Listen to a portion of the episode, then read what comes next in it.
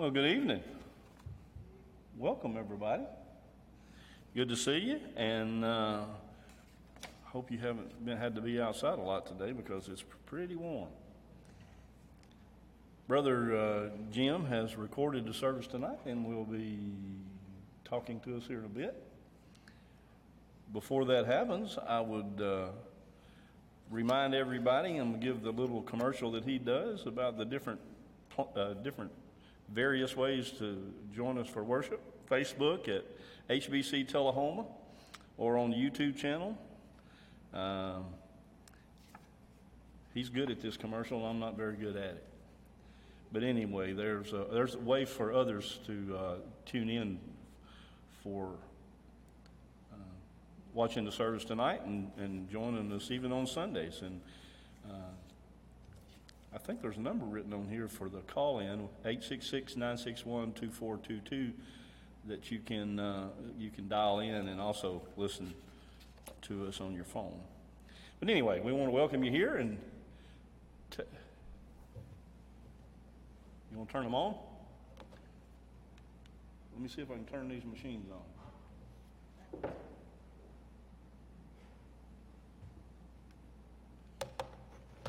Take, turn your hymnals tonight, y'all, and uh, let's sing Love Lifted Me at uh, 546, hymn 546, Love, lift, love Lifted Me. Miss Pat? I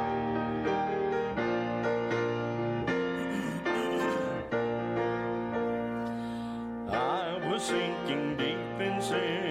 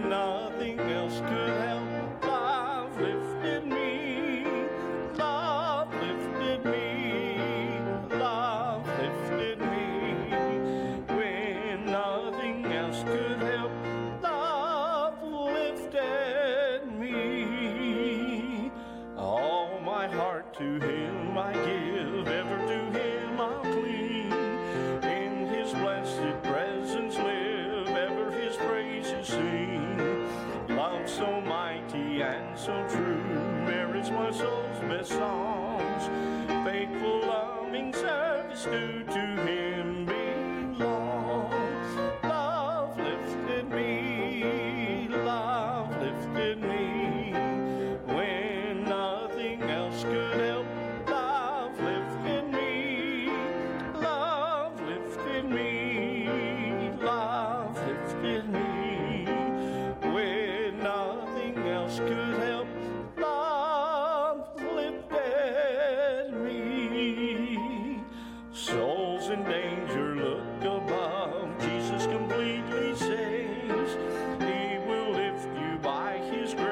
grace out of the angry waves. He's the master of the sea. Billows His will obey. He, your Savior, wants to be. Be saved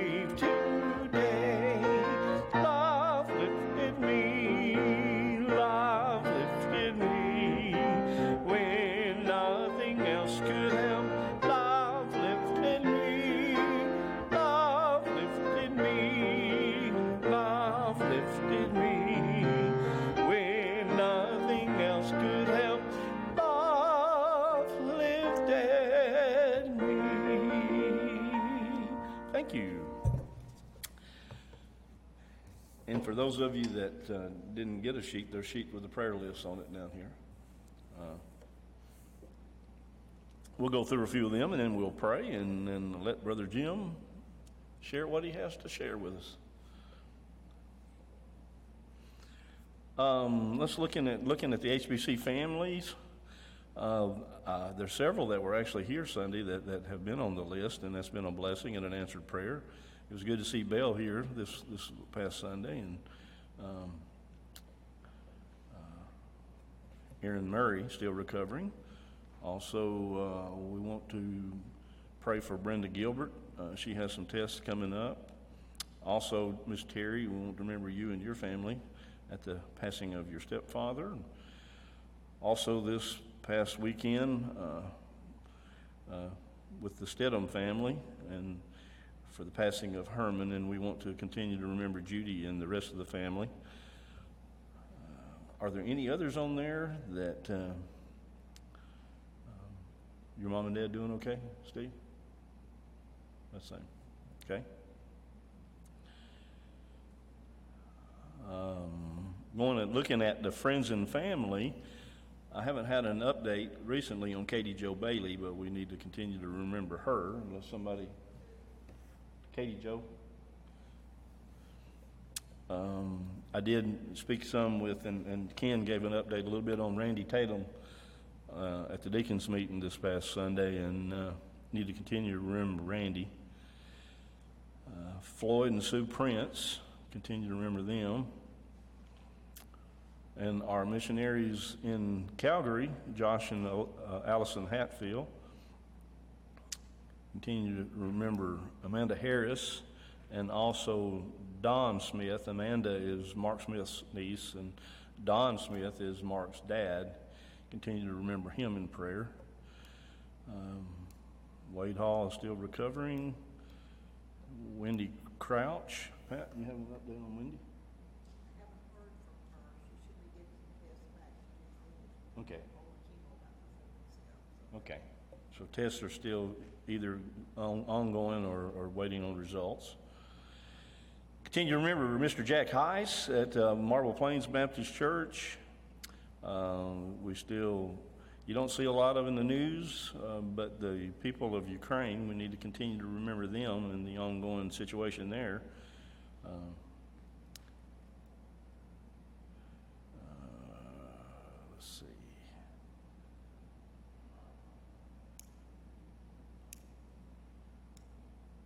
The victims of the Texas school shooting is on here, and uh, Kenny and Patricia Boucher, which are Brother Jim's neighbors. We need to remember remember him, or actually the, both of them, Kenny and Patricia. Is any that need to be added to the list, or does anybody else have?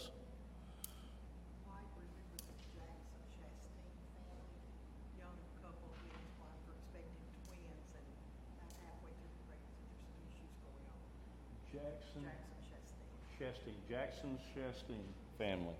Okay, they're expecting twins, and uh, uh, just continue to pray for them. That's all here. Then let's pray. Dear Heavenly Father, we come to you tonight just thanking you for your power and your glory, for your the sunshine, even though it's warm and extremely warm, we know that you've got that and you're in control. Lord, I pray for those that have to be out in it and, and work. Uh, pray that you just protect them and that they wisely seek uh, uh, water nourishment. Lord, I, I, thank you for being able to meet here tonight, and I may the words that are shared with Brother Jim touch our hearts. And Lord, we've lifted many names tonight before you uh, in the prayer list, and pray that Lord, you you don't know what you do know what's going on with them, and I pray, Lord, that you, in our lifting them, you in a special way touch them and they feel our prayers and, and, and your presence. Lord, thank you again for our church and for the vacation Bible school that we had last week. Lord, the lives that have been touched and even those workers, Lord, that uh, their lives touched too and, and being able to talk and share and, and just be in your house, Lord. I pray that you just uh, be with the rest of this service, be with Brother Jim and Samantha and the, and the rest of the, of the church members that have gone out there, and I pray that you give them traveling mercies, Lord, and, and that we, and we'll get reports when they get back, Lord, of what's uh, taking place with our, with our congregations and, and our Baptists across the, the nation, Lord. We ask that you, you just protect us and forgive us where we fall short. We love you, and, and we'll talk later. In Christ's name, amen.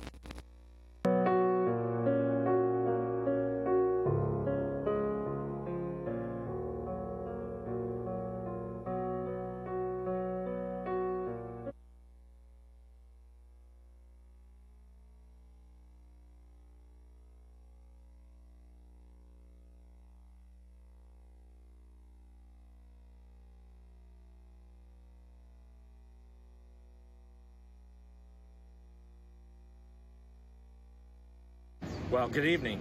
Good to see you. Obviously, we're still here in Southern California uh, tonight. Uh, the Southern Baptist Convention ends uh, about the same time your service is in there. So thank you, Pat. Uh, thank you, Mike, for the song there. Uh, just want to share with you tonight a message from Mark Clifton, who is the church replanter for the North American Mission Board. He preached during the pastors' conference this week, and I thought it was a great message that not only applied to pastors, uh, as obviously that was the setting, but he also speaks to us as the church and as individual Christians. So I just want to encourage you to listen to this video, and then I'll be back at the end.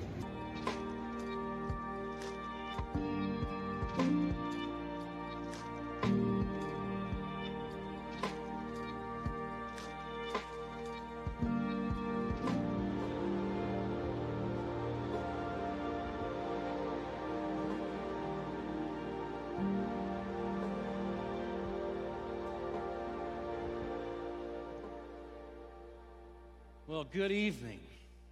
What a glorious sound to hear you singing, right? most wonderful instrument for worship is the human voice.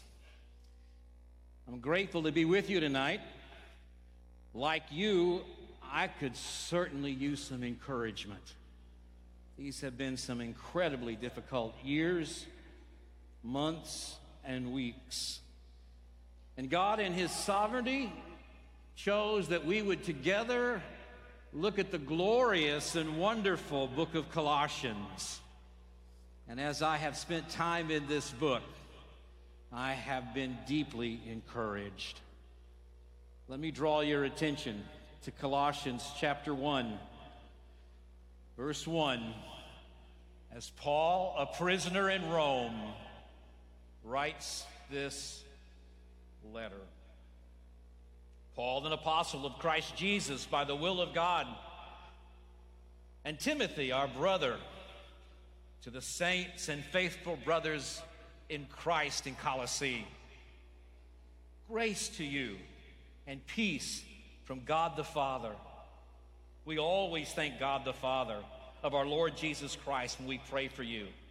Since we heard of your faith in Jesus Christ and that the love that you have for all of the saints because of the hope that is laid up before you in the word of truth, the gospel, which has come to you, as indeed in the whole world. It is bearing fruit and increasing, as it also does among you since the day you heard it and understood the grace of God in truth, just as you learned it from Epaphras, our beloved fellow servant. He is a faithful minister of Christ on behalf, and he has made known to us your love in the Spirit. Father, I ask that in these moments you would just overwhelm us with an awareness of your presence among us in all of your resurrected glory and the power of your Holy Spirit upon this place. Lord, some of us come here with incredible burdens and struggles and conflicts in our churches, in our families, in our lives. Father, you are here, the Prince of Peace. May we experience you in all of your fullness. May we meet you at the point of our greatest need. Father, I pray with all that I have that your Spirit would breathe on this place. My words can do no good. Father, I pray you anoint these words and use them as only you can. Lord, remove the scales from our eyes so that we can see our sin and embrace your glory. Unclog our ears so that we no longer hear only the threats and temptations of the adversary, but we hear your glorious truth. And most of all, Father, take our hearts that can be as cold and as hard as alabaster and make them again warm hearts of flesh that in your hand you can shape and mold for your glory and for our joy. How we pray that tonight. In Jesus' name. Amen. This convention has always been about the gospel. It was about the gospel in 1845 when some of you look like you might have been there, gathered on that day and decided we needed to take the gospel around the world. It was there in 1967 in Detroit when I was there at my first Southern Baptist convention. I was seven years old. I did not attend alone, I went with my parents. I've been to over 50 of these conventions. I'm not sure what that says about me. It may not be good, but I've enjoyed them. And I do remember, even as that young child, the emphasis on the gospel. We've always been about the gospel. And I pray with all that I have that we will continue to always be about the gospel because when we're no longer about the gospel, we're no longer of any use to Him. It's interesting that when Paul decided to pen this glorious and wonderful letter that has meant so much to so many for so many centuries, he sent it to a very small town in the Lycus Valley, just a short distance from the big and famous city of Laodicea, a town Paul had never even visited, one he'd never been to. This small, out of the way town off the beaten path was the recipient of this glorious letter. Because to the Apostle Paul, there are no unimportant churches. There are no unimportant places.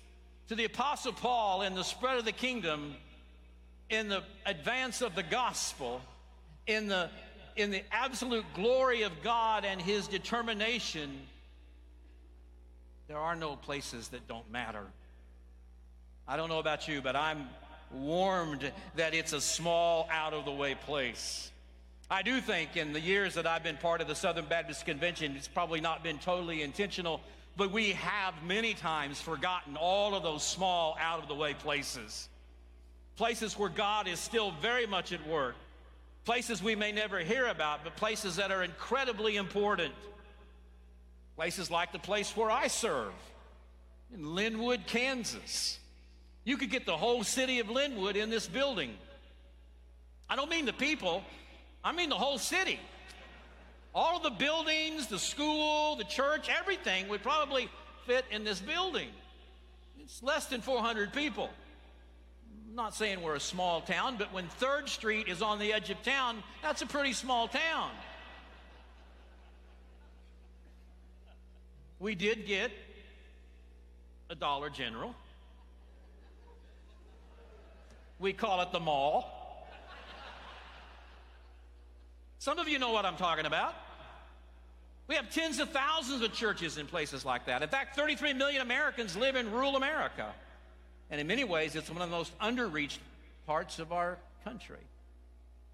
So it was a small place, an out of the way place, not a big church, not a big city, not Laodicea. It was to this church, to these Colossians, he wrote this glorious letter because they were important to him. They were important to God. And I want you to know this evening, if you don't hear anything else the rest of this week, I don't care where you serve, it matters to God, and so do you.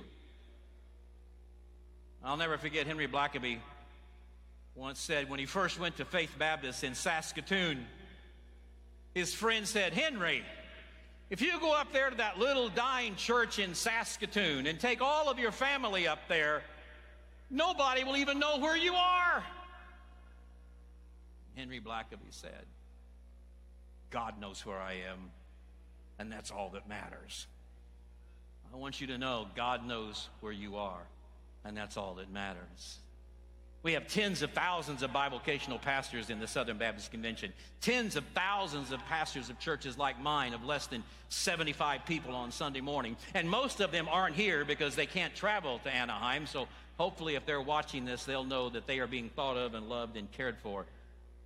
God loves small places, God embraces those places. But not only is it a small place where this letter is written to, but it's one man that made it possible, this, this unique man that Paul talks about. Epaphras. There he is, a wonderful servant. No doubt he left his community and, and journeyed to hear Paul preach. And he was converted. And what did he do? This one man with this one burden went back to his town and he shared the gospel and he planted a church. That's the way it always is. The church begins in the heart of a believer. God has people in every community, in every city like this man. It's one small place and one individual. I really believe sometimes we think it has to be big places and lots of people to really matter, but it's not true.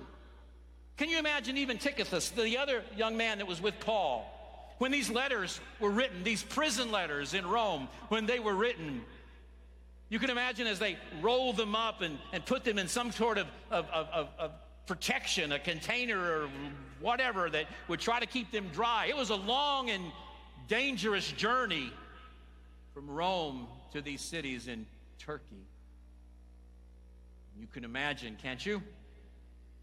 As Tychicus takes those letters, and as he leaves, of all places, a Roman prison, and as he goes through the most glorious city the world has known to that date, and he passes all of these amazing monuments and fantastic buildings and all the power of Rome, and here he is just one little man with one little bundle.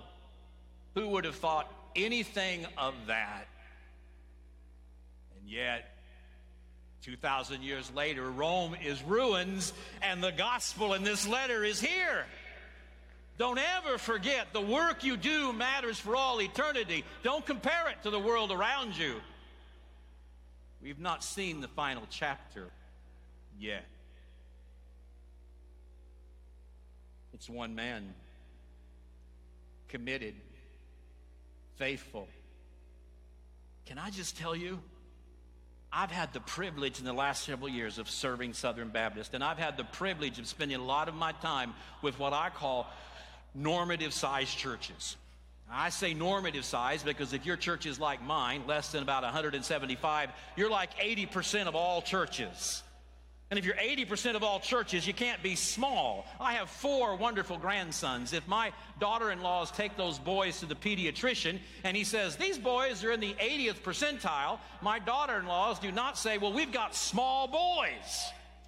We got normal sized boys. And I believe with all of my heart that the real power, the real strength, the untapped resource in the Southern Baptist Convention isn't so much the handful of really large churches but it's the tens of thousands of smaller normative sized churches in every community, every crossroads, every neighborhood. And the adversary knows that. And if he can make us feel isolated and alone and cut off and unimportant and small, he can keep us where he wants us. But let me tell you, you are not isolated, you are not alone, and you are not small. You have all the power of the risen Christ with you. Some months ago, some years ago actually, I served for a brief while as the interim director of missions in a small rural association of less than 30 churches. I wanted to meet with all of the pastors in that association, and the vast majority of them were bivocational. So the only place in that small county seat town to really eat was Pizza Hut. So I met them all at Pizza Hut when they got off of work, one after the other. And Sure enough, one evening I was meeting one of these pastors. He'd been at this small church of about 40 people for well over 20 years, and he worked for the city utility company. And he was, so I was meeting him when he got off of work. And so he's a man in his 50s, and he comes in and he's been working all day in the city utilities, and he sits down at Pizza Hut with me, and, and he just begins to order his food, and he gets a phone call from his wife. And she's a school teacher. And she says, Honey, you got to come right now. You know that young lady that's been visiting our church? Well, her boyfriend, he got drunk and, and he beat her up and he's in jail and I'm going to go pick her up and she's going to spend the night with us and you need to go to the jail and see him. And so that man, that bivocational pastor who'd been at that church for 20 years, a church of 40 people that nobody writes about, nobody talks about, nobody's going to tweet about, he'd worked all day. He says, Mark, I don't have time to eat. And he got back in his truck and he went to the county jail. Can I tell you? That story happens over and over and over again every day across the Southern Baptist Convention. God is at work in the lives of men like that, in the lives of men and women like you. And only eternity is going to reveal the true results of His labor and of your labor. And I want you to be fully aware of that. It was a small place this letter was written to, and this church was started by one single faithful servant, and the letter itself was carried by one very unremarkable man walking through a remarkable city doing something that God had long ago preordained. But the, not only do we have one town, one place, but something happened there. Paul makes it abundantly clear that something happened there at Colossae. There's, there's some good things going on, and he's rejoicing in them because he's saying this. He's saying that the gospel has multiplied and is bearing fruit. Now, we say we're people of the gospel. We say we're a denomination all about the gospel. We use the word gospel an awful lot, but Paul makes it clear here that if we truly are about the gospel, then there's going to be some, are you ready for this? Some fruit of the gospel. And the fruit he talks about here, buckle up, is love and joy and caring for each other. It's that sweet spirit he sees in them. I have the wonderfully exciting privilege of serving Southern Baptist in leading every attempt we can have to reclaim dying churches. For the best part of my ministry, or the better, I shouldn't say the best part.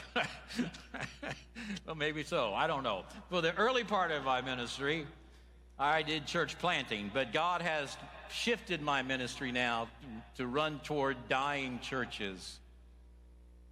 Brothers and sisters, as Southern Baptists, we realize the loss of 800 churches every year. And before you think those are places where nobody lives, it's not true. Over 75% of those churches are in commu- uh, communities of larger than 100,000 people. How can a church that believes the Bible from Genesis to the map in the back, how can a church that many of them have their buildings and their lands paid for, how can a church, many of them have a pastor and have Sunday school and have members who are mature in their faith, how can a church like that, surrounded by people who don't know Jesus, how can that church come to a place that they have to close their doors? Because the gospel is not evident in that church. Because where the gospel is, it is alive. And where it is alive, it spreads. And where the gospel is, it bears fruit. And the fruit is love and compassion. What we often see in dying and declining churches. Well, since you ask, what do we see in dying and declining churches? We see a lot of very similar things. All of them have to do with their avoidance of the gospel.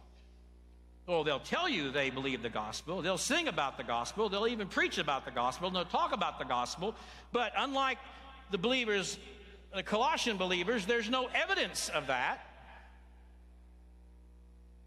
Dying churches care more about their own needs and comfort than they care about the lost around them. How about the evangelist Jonah? The only time Jonah was happy in that entire book was when his head was covered with a vine. And then he was mad when somebody took it away. Sometimes in dying and declining churches, the only thing that makes us happy is when we have things the way we want them, and we get real mad when people are going to take those things away. Dying and declining churches tend to anesthetize the pain of death with an overabundance of activity that really has no impact on lost people or the community, but they stay busy. And as long as we're staying busy, we're doing something for God. Sometimes the hardest thing in a dying church to do is to get them to quit doing what they're doing because what they're doing is not doing any good. But everybody likes to do it, so we keep doing it. Dying churches refuse to pass leadership to the next generation. Dying churches want the next generation, they want young people there, but they don't want to give control to young people. I've had many occasions when churches have said to me, Mark, can you help us find a young pastor? What do you mean, like nine years old? How young do you want to go here? No, they said, you know what we mean. I said, no, tell me. Well, we don't have any young people. We want a young pastor as if that's all it takes. I've never had a church say to me, Mark, we have to repent because we have no young people. So we've obviously made some decisions that have made this church a place where young people don't feel welcome, or we've failed to make some decisions that we should have to make young people feel important. Those are hard things to hear. But if you don't have any young people in your church, I could probably put you in a car and take you to some other church in your county that's filled with young people. Young people go to church, they just don't go to your church. And we have to ask ourselves, why? We need to pass leadership to the next generation. Dying churches tend to value the outcome of decision, excuse me, dying churches tend to value the process of decision over the outcome of decision. In other words, put it to you this way they know more about the bylaws than they know about the epistles. And they're really quick to pull out the bylaws and the Constitution and tell you you haven't followed everything. And if they would know as much about the New Testament as they knew about the bylaws, they wouldn't have the trouble that they have. But we, our process is everything. Dying churches tend to focus on what they don't have rather than what they do have. Well, we just don't have any youth. We just don't have any children. We don't have any good music program. We don't have, we don't have. Those may be true things. But can I tell you, if you truly are the church, what you do have? You have the risen Christ in your midst every time you gather in all of his resurrected glory. And I know at times we gather and we say, Lord, be with us today, as though he hasn't made up his mind whether he's going to join the service or not as though you're not sure you would either if you had a choice. I've had some Sundays like that. I wanted to pull the fire alarm so I didn't have to hear myself preach. About did it back there. Lord, be with us today. Lord, be with our pastor today. Richard Blackaby says, if you got to pray, pray, Lord, be with your pastor, get a new pastor, for goodness sake. What you pray is, Lord, we may be small in number, but that doesn't matter. The resurrected Christ in all of his glory is here among us. And preach expectant for him to speak to your people, and he will. Dying churches tend to resent the community for not responding as it once did. You know, these people just don't like us. Really, they didn't like Jesus either. Did you remember that? You got, you got that? And as though it's something's wrong with the community rather than it's wrong with us. In fact, oftentimes resenting the community is really the death wheeze of a church. The gospel is what brings churches back to life. The gospel is what brings pastors back to life. The gospel is what brings church members back to life. How do you know whether what you really are owning and living and breathing is the gospel. Dear Saints, I mean this with all kindness. But so often when I deal with dying and declining churches, and you as a pastor, you've heard this. I know you have. I have. You can't forget about us older people. We're the ones that pay the bills around here. I had a bunch of older people tell me that one time. And they said, What's going to happen if we quit giving our money? I said, We'll probably do better. Because Jesus will resource his plan for his church every time, and he certainly doesn't need your money. Now, in all honesty, I was an interim pastor and I had a full time job somewhere else, so I'll give you that. Or I've had them say, Do you know what I've done for this church for the last 40 years? Here's what I mean about the gospel. Are you ready? Listen. In the scale of eternity, in the scale of heaven and hell, in the scale of your eternal soul, what you did for that church in the last 40 years means nothing.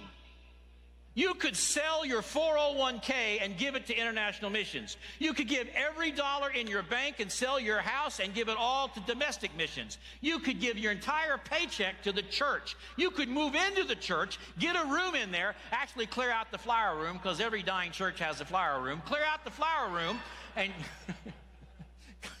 it's true. Clear out the flower room Not every church with the flower room is a dying church, but every dying church has a flower room, and it's locked, by the way. And you don't have the key.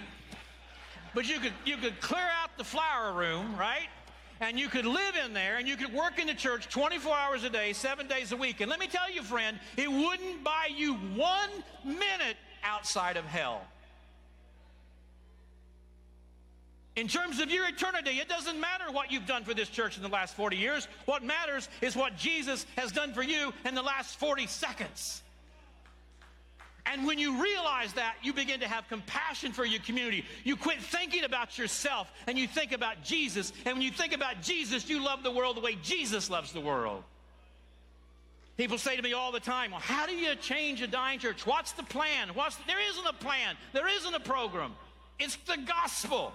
Well, what's that? It's compassion. When Jesus, when the lawyer came to Jesus and he said, What do I have to do to be saved? I, you know, I'm, you know, I'm all about the bylaws here. What's legal? You know, we got some rules in this church, and what's all this about? And Jesus gives him the story of the Good Samaritan. And the priest and the Levite passed their eye on the other side. Priest and Levite knew all the scripture, knew all the right words, sang all the right songs, attended all the right meetings, had all the right bylaws, but they passed by. The one that was their enemy, the Samaritan, stopped. And not only stopped, he bent down. And not only did he bend down, he touched his wounds and he, he nursed his wounds and he put him on his own animal. He carried him to an inn. He spent the night with the guy. He paid for that and then he wrote a blank check. What was the difference between the priest and the Levite and the Samaritan? It wasn't knowledge, it wasn't memorization of scripture, it wasn't church attendance, it was compassion. And until your people and my people, let me rephrase that, until you and I as pastors get compassion for our city, compassion for the lost, compassion for people who hate us, we will never fully understand the gospel. It is all about compassion because we need to realize how lost we were and how He had compassion on us. And He continues to have compassion on us. Not only was it a small place in one person, not only was it the fruit of the gospel that He saw there, but also He wanted them to know in this wonderful, wonderful letter. I love this. Paul is in prison and he's, he's shut up in a Roman prison. And he says, he says in this wonderful phrase, he says, I love this. He says in verse 5, of this you've heard before, the word of truth, the gospel, which has come to you, and indeed the whole world. Paul is in chains. and, and he says, we can be excited because the whole world is going to hear the gospel. Oh, listen, I know what it's like to show up on Sunday morning and do the parking lot count. You know how many cars are there. You know, there's nine. You know that means there's like 23 people. You think they're all going to come late, but you realize they're not. And then a couple of them leave after Sunday school and don't stay for worship. You know, what's up with that? I know what it's like. Pastor a church that's small and at times struggle. I've never pastored a church more than 150. I'm not bragging, that's just the truth. I know what it's like to feel that way. Can I tell you something? I know what it's like to pastor a church, and I know some of them, if it, my church in Linwood, if you're watching, this isn't you. Okay, whatever. Just saying. All right? All right. But I know what it's like to I know what it's like to pastor a bunch of dysfunctional people, all right? I know what it's like to pastor a dumpster fire. I really do. I, I would tell them if you, if you knew everything about me, you wouldn't want to hear me preach, but if I knew everything about you, I wouldn't want to preach to you. So we're even. But my very first church I ever pastored was up in rural North Missouri, a little country church called Alta Vista out in the country. I was 18 or 19 years old, and right out front of the church was a cemetery. And the back, the doors were always open because we didn't have air conditioning. As I was preaching, I could see a graveyard out there, and then there was a cemetery beyond it. That's a joke, all right? But I could, I could, and I and and you know, in a rural cemetery, they're all all the people. You're all when they bury you, they bury you with your face in the east. Amen. So that when the when the when the when the when the Second coming comes, you just you just you just raise and you see the east. I want you to know something. I knew as I was preaching to that group that if the Lord would return at that very moment, what was in front of me was not going to be a dysfunctional group of believers that were a problem or a dysfunctional pastor who was full of pride and ego. But first thing that would happen is the dead in Christ would rise first out of that cemetery. And listen, church, you know what the second thing that would happen? That bride I'm looking at out there would become a perfected bride instantly. And I would too, because my corruption will put on incorruption, and my mortal is going to put on immortality, and all of these people. And ultimately, guys, the church you pastor today is not the church that's going to be there when he comes back. John writes these words as we close. Then look, I heard around the throne and the living creatures, the elders, and the voice of many angels, numbering myriads and myriads, of thousands and thousands, saying with a loud voice, Worthy is the Lamb who was slain to receive power and wealth and wisdom and might and honor and glory and blessing. And I heard every creature in heaven and on earth and under the earth and in the sea and all that is in them. Listen to that. I heard every creature in heaven and on earth and under the sea and in the sea and all that is in them, saying, To him who sits on the throne and to the Lamb be blessing and honor and glory forever. Amen. Friends, we win in the end. The gospel will be proclaimed. It's just up to us whether we're to be part of it or not. And I pray that we will.